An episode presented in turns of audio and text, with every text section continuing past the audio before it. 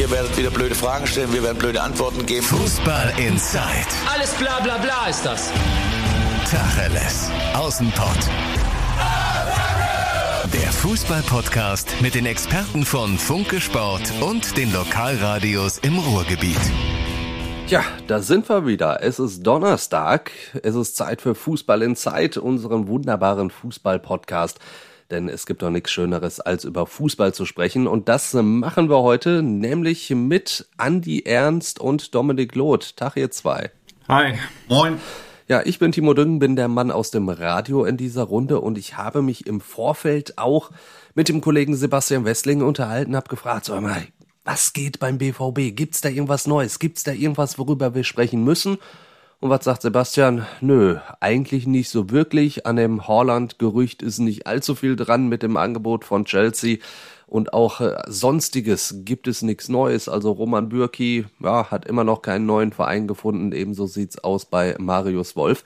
Deswegen sprechen wir jetzt direkt mit dem Mann, bei dessen Verein immer am meisten los ist, nämlich bei Andy Ernst. Schalke, ich sag mal so, äh, zumindest ist da wieder so ein bisschen was los. Fangen wir zumindest auch erstmal da an mit dem Transfer, der fix ist. Markus Schubert verlässt den Verein, wechselt nach Arnhem der Torhüter Rufen Schröder, der Sportdirektor, hat dazu gesagt, das äh, ist sportlich und wirtschaftlich die beste Lösung. Wirtschaftlich bestimmt, sportlich, ja, ich meine, Markus Schubert, als man ihn aus Dresden geholt hat, hat man ja als großes Talent durchaus verpflichtet. Macht das für dich sportlich denn auch wirklich Sinn, ihn dann jetzt auch wirklich fest abzugeben? Ja, du musst äh, dabei überlegen, wer Markus Schubert damals geholt hat. Und wie es auf Schalke immer so üblich ist, bei vielen Spielern, die da sind, das waren ganz, ganz andere Leute als die, die jetzt da sind. Als Marco Schubert kam, war David Wagner Trainer, Simon Hensler Torwarttrainer und äh, Jochen Schneider Sportvorstand. Das sind alles keine handelnden Personen mehr. Ähm, der Gedanke, der damals hinter der Schubert-Verpflichtung steckte, war, Alexander Nübel war Nummer 1 und Mannschaftskapitän, aber bei der Verpflichtung von Schubert haben die Verantwortlichen schon daran gedacht, dass Nübel den Verein gegebenenfalls verlassen könnte äh, da ein Jahr später der Vertrag auslief. Und wie wir wissen, ist er auch zu Bayern München gegangen und der Gedanke, der damals ja nachvollziehbar war, komm, wir holen uns jetzt den U21 Nationaltorwart. Das war Schubert über all die Vertragsdauer und äh, bauen ihn jetzt schon mal ein Jahr auf. Und wenn Nübel dann vielleicht geht, dann haben wir eine neue Nummer 1. Kluger Gedanke eigentlich. Äh, der Nachteil war, Schubert hat, wie sehr viele Schalker, damals einen relativ äh, irren Vertrag bekommen. Also das Gehalt geht jetzt schon deutlich in siebenstellige. Ähm, also nach meinen Infos so knapp 1,5 Millionen Euro im Jahr. Für einen Ersatztorwart ist das nicht äh, so schlecht. Beim VfL Bochum, Dominik, wäre er damit wahrscheinlich Topverdiener und das war bei Schalke der zweite Torwart. Und er hat die Chancen, die er bekommen hat, nicht nutzen können. Ähm, also in der Phase, in der Alexander Nübel wegen seines Wechsels und der daraus entstandenen Unruhe und als es auf Schalke nicht lief, als Alexander Nübel ab und an mal auf der Bank saß, durfte Marco Schubert halten und er hat es nicht gut gemacht. Das ist relativ klar. Er hat einfach echt schlecht gehalten. Und daraufhin ist sogar Alexander Nübel wieder ins Tor zurückgekehrt, obwohl Schalke das eigentlich nicht wollte.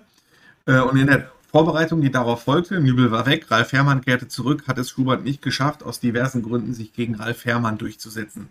Das war dann der nächste Nackenschlag und ähm, Marco Schubert wurde zur Eintracht Frankfurt ausgeliehen. Da hat er auch nicht gespielt und konnte nicht nachweisen, dass er eine potenzielle Nummer 1 für Schalke wäre. Und in der aktuellen Vorbereitung haben sie ihn nochmal sechs bis sieben Wochen angeschaut und äh, nach Absprache, nach Rücksprache des neuen Torwarttrainers Will Kort, ähm, der für Simon Hensler jetzt gekommen ist und Trainer Dimitrios Gramotzis, war Marco Schubert nach fünf Wochen Vorbereitung in der aktuellen Form nur die Nummer 3. Ralf Fährmann und Michael Lange haben eine bessere Vorbereitung gespielt. Und all das führt natürlich dazu, dass Schalke sagt, für eine Nummer 3 sind 1,5 Millionen Euro im Jahr massiv zu viel. Wir wollen ja. ihn irgendwie loswerden und ähm, Vitesse Arnhem hat Interesse gezeigt oder Arnhem, wie du sehr schön gesagt hast, Timo, als äh, ich, gelernter mal wieder. niederländischer ja. Experte. ähm, äh, Vitesse Arnhem hat Interesse bekundet, dass die Mannschaft ist Vierter geworden in der äh, Eredivisie und hat einfach keinen Torwart. Und sie haben sehr energisch, so wie ich mich dann erkundigt habe, energisch nach einer neuen Nummer 1 gesucht und sind dann auf äh, Schubi gekommen und äh, ja, sind dann auf offene Ohren gestoßen. Die Finanzierung ist für Schalke okay. Äh, es gibt für Schubert, der bis 2023 unter Vertrag stand, äh, eine kleine Ablöse. Ähm, die kann Schalke aber nicht wirklich behalten, sondern die fließt direkt als Abfindung wieder zurück in Schuberts Tasche. Ähm, und äh, Schalke spart aber über zwei Jahre ähm, das Gehalt. Und 1,5 Millionen Euro runter von der Payroll zu, kriegen, ist jetzt natürlich nicht so schlecht. Und deswegen äh, sagt Ruven Schröder auch, der Transfer ergibt wirtschaftlich Sinn und er ergibt für Marco Schubert sicherlich auch sportlich Sinn. Er ist erst 23 Jahre alt und äh, kann sich mit Sicherheit äh, bei einem Verein, der im internationalen Fußball nicht so schlecht ist, wenn er da Stammtorwart ist, kann er sich äh, neu beweisen und kann er unter Beweis stellen, dass er immer noch so stark ist, wie er es damals vor drei Jahren bei Dynamo Dresden war. Äh, jetzt zwei Jahre hat er kaum gespielt und äh, da muss man ja. gucken, wie stark er noch ist. Die Frage wäre ja auch eh auf Schalke gewesen, wenn er denn irgendwann mal wieder ins Tor zurückgekehrt wäre. Du hast ja auch da diese, diese Vorgeschichte gehabt, ne? Du hast es ja auch schon angedeutet, diese Torwartwechsel mit Nübel, dann war er wieder drin, dann war er auch ein Wackler. Du hast ja damals in der Saison, da haben wir auch damals drüber gesprochen, mit Nübel und Schubert ja eigentlich beide Torhüter so ein bisschen kaputt gemacht. Ja, und deswegen genau. wäre es wahrscheinlich für ihn auch schwierig gewesen, dann auf Schalke nochmal diesen Neuanfang zu wagen. Ja, also ist, äh, dieser Transfer ist schon sehr sinnvoll ähm, und dass Schalke da diese Lösung gefunden hat mit Vitesse Arnhem ist total okay. Keine Kritik an dieser Stelle von mir. Das, das ist ja auch mal was Schönes, wenn, wenn du da vollkommen kritikfrei bist. Dann lass uns äh, auch über den Spieler sprechen, bei dem man auf Schalke natürlich hofft, dass der dann äh, nicht nur äh, von der Gehaltsliste runtergeht, sondern dass der tatsächlich auch Ablöse richtig reinbringt. Osan Kabak. Da gab es jetzt auch schon wieder ein wildes Gerücht, dass Schalke den ja quasi beim FC Liverpool wie, wie sauer Bier angeboten hat. Also für, ja, für eine relativ kleine Summe. Also, dass die den nach der Leihe übernehmen, war, glaube ich, die Rede von, von 10 Millionen Euro. Das ist eigentlich ja, für mich so unglaubwürdig, dass es nicht stimmen kann. Andi, wie schätzt du das ein? Oder wie sind da deine Informationen? Ja, ich habe vor zwei Stunden, glaube ich, oder einer Stunde einen Faktencheck dazu veröffentlicht bei uns auf watz.de und kann es eigentlich nur mit einem Wort zusammenfassen. Quatsch. Ja. Stimmt einfach nicht. Ich habe auch gesehen, ich habe gerade bei Twitter eine Reaktion bekommen. Äh, Schalke linkt von aus Liverpool, Schalke linkt Giorno calls Goal, das ist die Ursprungsquelle, äh, Artikel on Kabak Rubbish. Rubbish. Ein Wort, das ich glaube ich nicht mehr benutzt habe, seit, äh, seit ich äh, in, in der fünften Klasse Englisch hatte. Äh, aber in der Tat Rubbish, äh, da ist nichts dran. Äh, würde mich auch stark wundern. Also hätte, als ich das gelesen habe, das kann doch gar nicht sein. Weil all das, was wir in Mittersil gehört haben, all das, was ich weiß, äh, ist, dass für Schalke, dass Schalke schon sehr viele Anfragen aus dem internationalen Fußball für Kabak bekommen hat ähm, und dass Schalke es eigentlich überhaupt nicht nötig hat, äh, den irgendwie für irgendeine geringe Summe anzubieten. Es ist ein Markt da für Osan Kabak. Die Schalker sind auch sehr optimistisch. Äh, sie haben ihn in dieser Woche, er hätte am Dienstag zum Training erscheinen müssen. Sie haben ihn aber noch für diese Woche freigestellt vom Training, damit er sich um seine sportliche Zukunft kümmern kann. Das haben sie bisher nur bei einem Spieler gemacht, das war Marc Uth und der ist dann wirklich äh, wenige Tage später zum ersten FC Köln gewechselt. Äh, da steht schon was bevor, da plant Rufen Schröder was. Und äh, da können sich die Fans sicher sein, dass das, glaube ich, eine ganz gute Lösung werden wird. Es ist natürlich der Königstransfer, mehr Transfererlös wird kein anderer Spieler äh, generieren. Ähm, das steht außer Frage und es ist nicht so, dass der Ursprungsplan von Schalke aufgeht, weil wenn ich auch damals zurückblicke, es ist ja alles noch nie so lange her, das muss man ja alles sagen. Ähm, Osan Kabak kam äh, auf Vermittlung von Michael Reschke, der Kaderplaner, der auch schon wieder längst Geschichte ist, ähm, kam äh, Osan Kabak vom VfB Stuttgart für 15 Millionen und äh, in den Vertrag war eine Ausstiegsklausel eingearbeitet über 45 Millionen, die jetzt gegriffen wäre. Und Schalke, damals äh, immer noch Verein mit internationalen Ambitionen, hatte gedacht, wunderbar, der ist jetzt hier zwei Jahre Stammspieler äh, und dann haben wir den so gut gemacht und dann ist er so unverzichtbar, dann verkloppen wir den für 45 Millionen Euro und haben einen riesen Gewinn gemacht. Und am Anfang deutete auch viel darauf hin, ähm, weil Osan Kabak wirklich sehr, sehr stark gespielt hat. Timo, du warst ja auch im Stadion. Ja, ja. nur dann ist Osan Kabak halt auch mit untergegangen und ähm, Leider, ja. kommt es halt dazu, dass Schalke nur einen Bruchteil dieser 45 Millionen bekommt. Aber gegebenenfalls, und ich denke mal, das ist das Ziel, ähm, bekommt Schalke die 15 Millionen, die sie für Osan Kabak ausgegeben haben, wieder rein. Und dann wäre der ganze Transfer ein Erfolg und auch dann könnte Schalke einen Spieler von internationalem Format wieder von der Gehaltsliste bekommen. Ähm, also ich würde sagen, das ist nicht unwahrscheinlich, dass wir da in den nächsten Tagen was hören. Für das Schalker Portemonnaie wäre das wahrscheinlich sehr, sehr gut. Wäre aber auch super, wenn Matja Nastasic da auch möglichst bald aus diesem Kader gelöscht werden könnte. Der Arzt, äh, AC Florenz soll gelöscht. Interesse haben. ja, ich, ich, ich, wir haben ja auch schon oft darüber gesprochen. Stell mal ja. vor, du hast äh, plötzlich äh, einige verletzt und dann musst du den Nastasic spielen lassen und der kriegt mit seiner Punktprämie das, den Monatsetat äh, eigentlich des Schalker Kaders dann überwiesen. Also das wenn natürlich ja, ein bisschen ich, drüber. Deswegen. Weiß, ähm, das Problem ist, äh, ich gehe wahrscheinlich damit einigen Hörern, die uns wirklich jede Woche verfolgen, und davon gibt es ja echt nicht wenige, ähm, schon ein bisschen auf den Sack, aber dieser Vertrag von Matthias Nastasic, der bringt mich auch echt zum Kopfstück. Timo, wie oft reden wir ja. darüber? Und ich finde diesen Vertrag einfach irre. Äh, auf der ja. anderen Seite hat Matthias Nastasic äh, selber und über seinen Berater doch ganz klar zu verstehen gegeben, dass er äh, in der Erstklassig spielen möchte. Jetzt nicht zwingend Bundesliga, aber in einer ähm, europäischen ersten Liga. Ähm, aber er ist natürlich schon auch Schalke-Fan jetzt gerade wegen seines Vertrags. Ähm, klar ist aber, die Situation ist sehr verfahren. Tasic hat einen Riesenvertrag, dem steht das Geld auch zu. Die Schalker betonen bei jeder Gelegenheit, dem Spieler machen sie keinen Vorwurf, denn äh, der Vertrag wurde von allen Seiten beglaubigt und unterschrieben. Nastasic wurde nicht gezwungen und das Angebot wurde von früheren Vereinsverantwortlichen gemacht. Dazu steht man heute, das ist ja klar. Nur äh, spielen wird er nicht. Das ist auch klar. Wegen dieser Punktprämie kann sich Schalke überhaupt nicht erlauben, ihn ins, überhaupt in den Kader aufzunehmen. Ja. Äh, das heißt, eine Lösung, eine sportliche und finanzielle Lösung zu finden, ist ratsam. Äh, in Florenz hat Matthias Nastasic schon gespielt.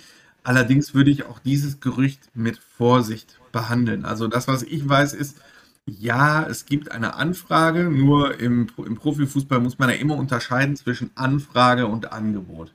Anfragen kann man leicht machen. Man kann beim Vereinsmanager anrufen oder in eine Mail schreiben, pass auf, äh, ne, ich bin an deinem Spieler XY interessiert, nehme Verhandlungen auf, äh, wart ab, ähm, wir sprechen auch nochmal irgendwann auch über die Ablösezahlen. Ähm, das ist erstmal ein eher vager Zustand. Konkret wird es erst dann, wenn der Verein, der den Spieler kaufen möchte, auch wirklich Zahlen vorlegt. Ich biete dir XY Euro. Erst dann kann man konkret einsteigen und so weit sind wir bei Matthias Nastasic noch nicht. Das heißt, es liegt eine Anfrage vor, aber es ist noch nicht so konkret, wie es andere Portale ähm, ja, zu glaub, glauben machen wollen. Da spielen auch immer ganz viele äh, verschiedene Faktoren eine Rolle und äh, deshalb gemach. Es kann sein, dass das passiert, aber im Moment sind wir noch in einem Anfangsstadium wir haben ja auch noch ein paar weitere Spieler auf der Liste, über die wir auch schon mehrfach gesprochen haben, die ja Schalke im Optimal auch verlassen sollten. Allerdings ist das bei denen noch so, so ein bisschen anders. Ne? Also Matja Nastasic, äh, haben wir gerade darüber gesprochen, der wird definitiv nicht im Schalker Kader landen. Allerdings Arid, Mascarell, Mendil, das könnte rein theoretisch passieren, dass die auf dem Spielberichtsbogen plötzlich gegen den HSV stehen. Ähm, ich finde, das ist eine sehr spannende Frage, die ich auch in einem Text gestellt habe, die ich sogar im Moment nicht beantworten kann. Also ich kann eindeutig sagen, Nastasic wird nicht im Kader auftauchen, das ist klar. Salif Sané sowieso nicht, der ist verletzt. Und äh, von den anderen Spielern, die noch unbedingt von der Gehaltsliste sollen, da reden wir von den dreien, die du gerade genannt hast. Äh, jetzt sind die drei, Arid, Mascarell und äh, Mendil sollen zwar gehen, aber die sind halt komplett in dieses Team integriert.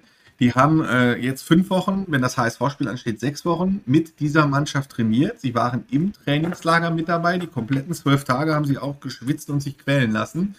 Und sie haben sich nicht separiert, sondern sie sind komplett integriert in diesen Mannschaftsprozess. Äh, und sie haben auch in Testspielen, haben sie durchaus auch äh, nicht wenig Spielzeit bekommen. Äh, mich würde es nicht überraschen, sollte Schalke bis dahin nicht noch den Kader genug aufgerüstet haben, wenn sie einen Platz im Kader bekommen könnten. Obwohl Schalke in Person von Sportdirektor Ruben Schröder das eigentlich immer ausgeschlossen hat. Ähm, keine Ahnung, äh, ich weiß nicht, ob sie bis dahin auch noch so zu ihrem äh, Wort stehen, dass sie immer gesagt haben, nee, wird nicht passieren. Dann hätten sie sie ja quasi auch nicht einsetzen müssen. Ja. In Testspielen. So, dann hätte ich jetzt nicht Mascarell dreimal in der Halbzeitpause eingewechselt. Ein wichtiger Fingerzeig ist natürlich das Spiel gegen Arnheim. Vitesse, äh, übrigens mit Marco Schubert. Das ist morgen die Generalprobe für Schalke. Also wir zeichnen, liebe Hörer, Donnerstag um 15 Uhr auf. Die, äh, das, die Generalprobe ist morgen Abend aus meiner jetzigen Sicht und da wird sicherlich spannend zu se sein, zu sehen, ob äh, Arid Mascarell und Mendil wirklich auflaufen ähm, oder ob ähm, Dimitrios Gramotzis wirklich den Leuten das Vertrauen schenkt, die auch wirklich im Kader stehen. Was auf jeden Fall feststeht, da steht die Nummer 1 im Tor, das hat er schon gesagt und das ist äh, zu 100% Ralf Fährmann. Ansonsten lassen wir uns dann überraschen, was mit den drei Spielern passiert. Wird auf jeden Fall spannend. Und äh, morgen ist ja nicht nur die Generalprobe, sondern am Wochenende ja auch ganz spannend aus Schalker Sicht natürlich die Mitgliederversammlung. Denn da ist ja jetzt auch nochmal so, so ein bisschen, ja, ich sag mal, Zunder vorneweg reingekommen. Ja, ähm, darauf jetzt einzugehen, da müssten wir wieder wie in Mittersill das wäre sehr lang, aber vielleicht Podcast aufzeichnen. wir haben ja auch oft genug über die ganze Situation gesprochen. Äh, also Fakt ist, am Wochenende, am Samstag ab 11.04 Uhr natürlich, wird äh, die Jahreshauptversammlung nachgeholt, äh, die vor vier Wochen abgebrochen werden musste, weil die digitale Abstimmung nicht funktioniert hat.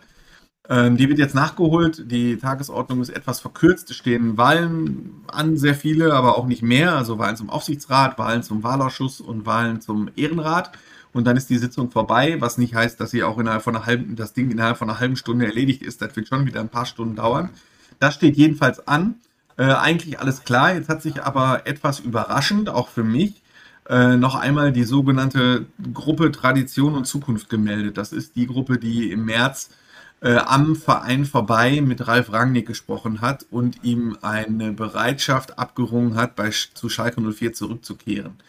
Dieses Vorhaben ist äh, ja krachend gescheitert und ähm, jetzt äh, hat die Gruppe halt klar gemacht, dass sie immer noch existiert und immer noch weiterarbeitet und sorgt mit einer online gestellten Homepage drei Tage vor der Wahl enorm für Unruhe. Das lasse ich als Nachricht so erstmal im Raum stehen. Äh, man kann natürlich 100 Ansichten dazu haben. Ich finde, um jetzt mal ja. ein Modewort, das ich neulich gelernt habe, äh, unterzubringen, ich finde den Zeitpunkt schon enorm cringe. Ich musste dieses Wort cringe oh. selber mir übersetzen lassen. Äh, also der Zeitpunkt ist schon cringe und äh, die Aufmachung der Homepage, da sage ich auch eher zu, naja, und äh, wenn man einen dort vorgenommenen Faktencheck, äh, wenn man einen Faktencheck des Faktenchecks machen würde, ähm, dann würde man auch nicht zu jedem Punkt äh, sagen, oh, das trifft aber jetzt zu 100% zu, aber das ist alles irre kompliziert. Das würde den Rahmen eines Podcasts jetzt sprengen. Ja. Ähm, das einzige, der einzige Punkt, den ich halt spannend finde, ist, es gibt einen, der Aufsichtsratsvorsitzende Jens Buchter wird am Samstagabend zurücktreten. Das heißt, der Posten ist vakant und als Favorit gilt äh, ein Mann, der noch gewählt werden muss. Das ist Axel Hefer. Ähm, ein äh, Unternehmer ist das, der ist äh, CEO von Trivago, der Hotelsuchmaschine und ähm, der ist selber, sitzt schon im Aufsichtsrat, müsste aber wiedergewählt werden und die Gruppe behauptet, dass äh, Axel Hefer ähm, im Wahlausschuss und auch öffentlich behaupten würde, er hätte mit der Gruppe und Ralf Rangnick nichts zu tun gehabt. Und die Gruppe sagt, das sei unfassbar, weil Axel Hefer eine federführende Position bei den Sondierungsgesprächen hatte. Da steht natürlich ja. jetzt Aussage gegen Aussage und für, einen, für mögliche Wahlchancen von Axel Hefer ist das äh, nicht ganz uninteressant. Ähm, deswegen habe ich auch in der Berichterstattung diesen Punkt äh, herausgehoben und sonst halt nichts wirklich erwähnt, weil ich, dem, weil ich das Treiben dieser Gruppe auch den Zeitpunkt sehr, sehr kritisch sehe. Ähm, ich habe versucht, Axel Hefer zu erreichen, ähm, aber habe volles Verständnis dafür und respektiere, dass er sagt, ähm, als aktuell amtierender Aufsichtsrat ist, hat er eine Verschwiegenheitspflicht und daran würde er sich halten. Ähm, das akzeptiere ich natürlich. Äh, so, wenn das einer auf Schalke macht und sich dann öffentlich dazu nicht äußern will. Es ist wieder spannend. Äh, ich weiß, dass auf Schalke viele so ein bisschen äh, sich in den Unterarm beißen und sagen, ist doch alles so schön ruhig und die Vorbereitung lief doch ganz gut und wir haben eigentlich eine ganz gute Mannschaft und alles war recht geräuschlos und jetzt haben wir in einer Woche den Start gegen den HSV und was passiert. Wir reden über alles, nur nicht über Fußball. Auch das, auch deshalb muss man das, äh, den Zeitpunkt, äh, den diese Gruppe gewählt hat, wirklich sehr kritisch sehen. Ja. Das würde ich auch definitiv jetzt einfach so stehen lassen als Statement und Dominik jetzt mal tatsächlich reinholen in die Runde, der nur bei, bei Cringe äh, einmal ganz kurz äh, aufgehorcht hat und gelächelt hat. Genau. Da das würde ich gerne noch geklärt haben. Ich bin ja ein paar Tage jünger als Herr Ernst und da könnte er mich vielleicht darüber aufklären, was das Wort bedeutet. Cringe ist so wie, wenn ich das richtig verstanden habe, so, so eine Art peinlich, nur auf Modesprache. Okay. Also wenn, ja, wenn, du, wenn du quasi äh, als Rock-Fan irgendein Video siehst von äh, meinetwegen äh, Green Day oder so und äh, findest da irgendwie, boah, nee, ey, da, da jetzt ein Weihnachtsmann mitten im Sommer aufzutauchen, das ist wirklich cringe. Cringe, so. okay. So ja, würde ich, also so würde ich das Wort erklären. Ja, verwende ich direkt heute. Jetzt habe ich es begriffen. ja, guck mal, hat, hat sich das direkt gelohnt, dass du mit dabei bist in der Runde heute. Ja, lass uns kurz über den VfL Bochum sprechen. Auch da gibt's äh, zugegebenermaßen nicht so viel Neues. Äh, es gab Testspiele, erstes Spiel 9-0 gewonnen. Gegen Felbert haben wir schon drüber gesprochen, haben wir gesagt, ja, ist ein ganz ordentlicher Start gewesen. Dann gab's dieses 3-3 gegen Ferl, gegen den Drittligisten, da war man nicht ganz so zufrieden. Jetzt gab's wieder ein 6-0 gegen den Bonner SC. Wie viel Aussagekraft hat das jetzt schon? Wie viel VfL Bochum haben wir da schon gesehen, auch im Hinblick auf die Erstligasaison? Ja, ich glaube, die, die Ergebnisse sind, wie Thomas Reis auch gesagt hat, äh, im Moment egal. Eigentlich das, das, was man verhindern muss, ist eine Niederlage. Ne? Also wenn du äh, mit einer Niederlage im Testspiel setzt immer ein Zeichen, da tauchen immer Fragen auf, die einfach unangenehm sind und das haben sie gegen, ja, also bei 3 zu 3 erlebt. Äh, danach musste Reis auch sagen, dass er unzufrieden ist, äh, dass er mehr erwartet von seiner Mannschaft. Man kommt sofort in eine Erklärungsnot dann bei so einem Ergebnis und äh, jetzt zum Beispiel beim 6 zu 0 gegen den Bonner SC, da bleiben dann keine Fragen mehr offen, da kann man sich freuen darüber. Aus VfL sich, dass Riemann sein Comeback gegeben hat, dass äh, Sano einen Elfmeter verwandelt hat und äh, alles läuft nach Plan, also keine, keine Nachrichten sind dann sehr gute Nachrichten in der Vorbereitung. Absolut. Äh, Neuzugänge, auch da ist es momentan noch so, so ein bisschen ruhig. Ne? Also wir haben letzte Woche darüber gesprochen, dass man vielleicht dann doch noch so, so ein bisschen versuchen könnte, einen, einen Joule-Nachfolger zu finden. Hast du da irgendwelche Neuigkeiten, die die VfL-Fans so ein bisschen heiß machen könnten? Ja, nee, es ist äh, weiterhin die Suche danach, klar. Äh, sie haben jetzt mit Takuma Asano einen Spieler, der die Position besetzen könnte. Äh, das ist, glaube ich, jetzt nicht ideal für äh, aus Sicht von Sebastian Schinzilords. Deshalb wird er wahrscheinlich weiter danach suchen. Was aber den Zeitpunkt betrifft, wann ein Ersatz gefunden wird, da lässt sich gerade überhaupt nichts sagen. Äh, Wäre auf jeden Fall wünschenswert, wenn da noch ein bisschen mehr Qualität ins Zentrum dann vorne in der Offensive reinkommt. Ein bisschen mehr Qualität kommt auch in die Testspielgegner, würde ich mal behaupten, denn jetzt am Wochenende steht der Cup der Traditionen an in der Schauenslandreisen Arena, Gastgeber der MSV Duisburg. Äh, beim MSV weiß ich, für den MSV ist das die große Generalprobe, bevor es dann ja auch nächsten Freitag dann losgeht äh, beim VfL Osnabrück mit der Drittligasaison. Beim VfL Bochum und äh, ja, wenn Sebastian noch da wäre, könnte ich ihn auch äh, zu Borussia Dortmund da befragen, aber Sebastian leider mittlerweile schon raus aus unserer Runde. Auch da äh, ist das für den VfL Bochum jetzt auch schon so eine Art Standortbestimmung oder ist das einfach so ein weiteres Testspiel? Ja, vor, vor Zuschauern und ja, irgendwie mit ein bisschen Tradition und ein bisschen Ruhrpott-Flair. Aber mehr auch nicht oder ist das schon auch so ein bisschen kribbeln? Ja, natürlich äh, ist das jetzt ein bisschen mehr, aber die Spielzeit ist verkürzt, klar. Und das äh, findet in einem anderen Rahmen statt. Aber es wird natürlich interessant sein, wie der VfL Bochum gegen Borussia Dortmund spielt und was dabei herauskommt. Also eine krachende Niederlage wie im Pokal gegen RB Leipzig zum Beispiel könnte auch in einem Testspiel ein Signal senden, was die Fans zumindest mal aufhorchen lässt. Also alle sind ja jetzt gerade gespannt darauf, wie sich der VfL Bochum in der nächsten Saison schlägt. Und äh, ja, gegen Borussia Dortmund, das ist jetzt nicht der Gegner, mit dem man sich messen möchte, aber man kann natürlich schon mal ein Signal setzen. Ich würde, äh, und da nehme ich Andi auch nochmal direkt rein, äh, als äh, Bochum-Fan, äh, sage ich jetzt mal so, wir haben da letzte Woche auch schon so ein bisschen drüber gesprochen, aber ähm, mich interessiert weiterhin die Frage, was traut ihr dem VfL Bochum in der neuen Saison zu? Es ist jetzt noch früh in der Vorbereitung, aber was, welche Rolle kann der VfL in der ersten Liga spielen? Was meint er? Meister. Den ersten FC Kaiserslautern machen oder was unter Otto? ja, als ob, als ob, du eine andere Antwort erwartet hättest. ähm, na, ich, also erstens, wenn ich jetzt wirklich ganz ehrlich bin, ist der VfL Bochum die einzige Mannschaft in der Bundesliga, mit der ich mich aktuell auseinandersetze. ähm, weil ich sonst wirklich mich voll und ganz auf diese zweite Liga konzentriere, konzentrieren muss und konzentrieren will. Ähm, und äh, was, wiefern in der Bundesliga die anderen Mannschaften ähm, in Form sind, in welche Richtung Stammelf sie sich entwickeln. A, sind wir dann noch zu einem sehr frühen Zeitpunkt der Vorbereitung. Das geht ja nur wirklich erst in vier Wochen los. Da kann man eh noch nicht so viel zu sagen. Und B, weiß man noch gar nicht, wie das, ob der VfL nicht auch noch bis zum Saisonstart noch was dazu liegt. Ich würde sagen, dafür ist es noch extrem zu früh. Ähm, mein halbes Zweidrittelwissen, äh, wenn man jetzt prognostiziert, was, wie, wann, wo werden könnte, da kann man sagen, es ist schon nicht so unwahrscheinlich, dass der VfL Bochum den Bielefelder Weg gehen kann und äh, den direkten Klassenerhalt schafft. Dafür gibt es Mannschaften eben wie Bielefeld oder Kräuter Fürth, äh, die der VfL eigentlich hinter, hinter sich lassen sollte, wenn nicht sogar la äh, lassen muss. Es kommt ja viel darauf an, äh, was passiert, wenn Negativerlebnisse kommen. Ne? Also dass die Situation, wir sind ja in einer sehr angenehmen, komfortablen Situation gerade, dass sie schon lange nicht mehr eine Durststrecke erlebt haben oder mehrere Spiele hintereinander verloren haben. Und wenn ich das so mal mitkriege, was auf Schalke los ist, das kann natürlich viel im Verein verändern. Ne? Wenn drei, vier, fünf Spiele hintereinander verloren gehen, wenn ja, wichtige allem, weil Leistungsträger jetzt, ausfallen. Weil jetzt in Bochum auch wieder Zuschauer im Stadion sind. Ne? Das ist ja immer noch meine, meine beliebte äh, These, dass ähm, Schalke ohne Zuschauer im Stadion fast alle Spiele verloren hat und das sind fast über 50.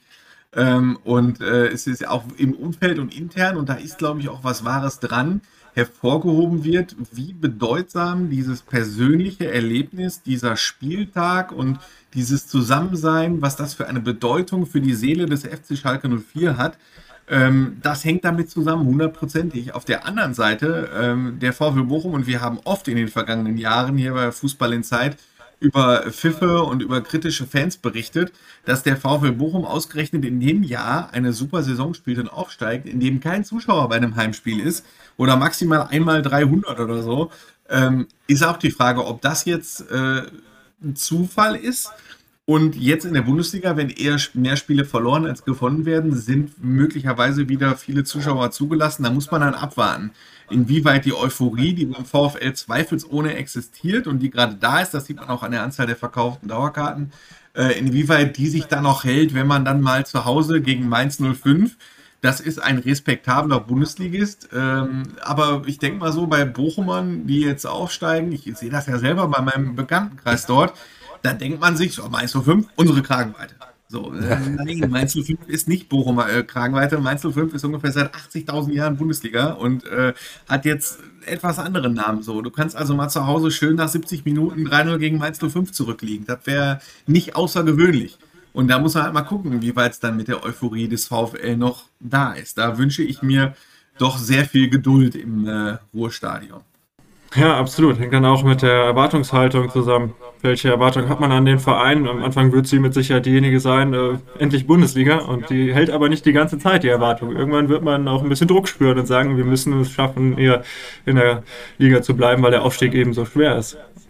Genau, und gerade, was ich halt nochmal versucht habe, so als der VfL vor elf Jahren zum letzten Mal Bundesliga gespielt hat, da war der VfL wirklich Mannschaften wie Mainz oder auch FC Augsburg oder SC Freiburg, da war der VfL Bochum eine größere Nummer als die drei Vereine.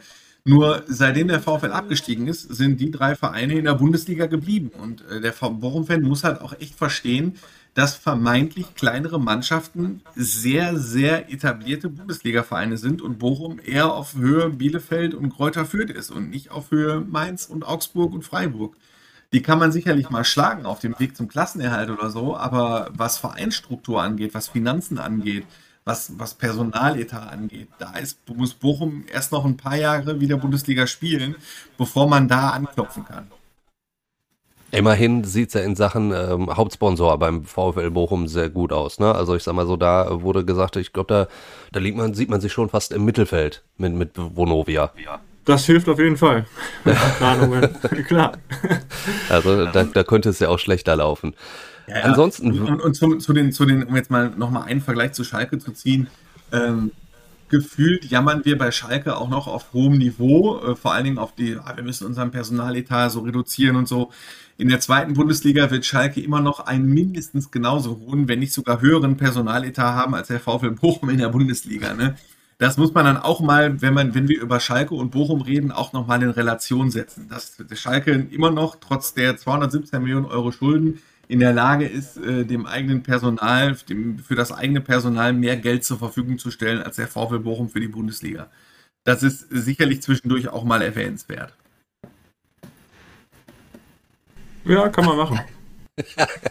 aber ich höre raus bei Dominik, äh, muss man aber auch nicht machen. Dominik fand das jetzt cringe. Ja, genau. Klar, da habe ich meinen Einsatz verpasst. Cringe, ich habe übrigens gerade mal nachgeguckt, Cringe wird auch so peinlich und auch Fremdschämen. Damit, das kann man auch, Cringe ist auch Fremdschämen. So. Ja. Also, ihr also hört Beispiel, schon raus. Äh, der, der, der Timo fand die Leistung des MSV Duisburg in der vergangenen Saison ganz oft cringe.